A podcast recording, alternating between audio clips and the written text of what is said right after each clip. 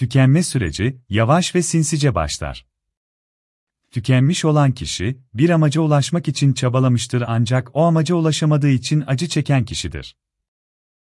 Kişilerin yaptıkları işin anlamını ve amacını kaybetmeleri, hizmet verdikleri insanlarla ilgilenememeleri, aşırı stres ve tatminsizlik yüzünden ruhsal olarak işlerine olan motivasyonlarını kaybetmeleri durumuna tükenmişlik adını veriyoruz. Tükenmişlik, kişinin uzun dönemli stres, fiziksel, duygusal, zihinsel zorlanmalar karşısında işinden, ilişkilerinden kopma sürecine girmesidir. Özellikle insanlarla birebir iletişimde bulunulması gereken hizmet sektörlerinde kendini gösteren bir sorundur. Tükenmişlik sendromunun evreleri. Tükenmişlikte dört evre göze çarpar.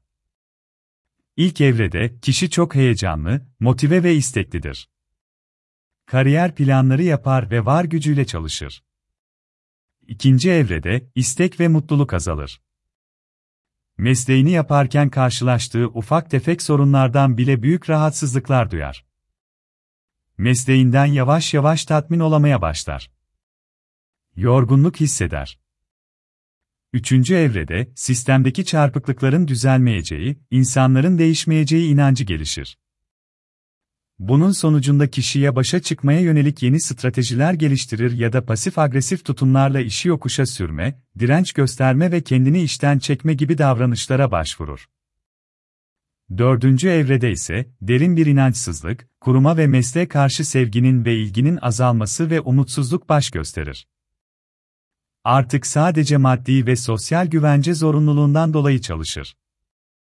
Kişisel başarısı düşer. Sosyal çekilme durumu yaşanır.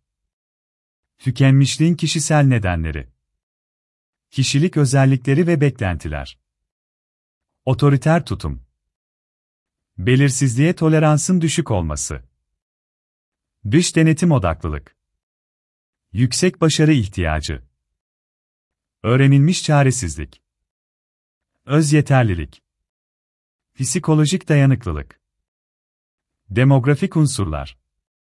Yaş. Medeni durum. Çocuk sayısı. Cinsiyet. Eğitim durumu. Çalışma süresi.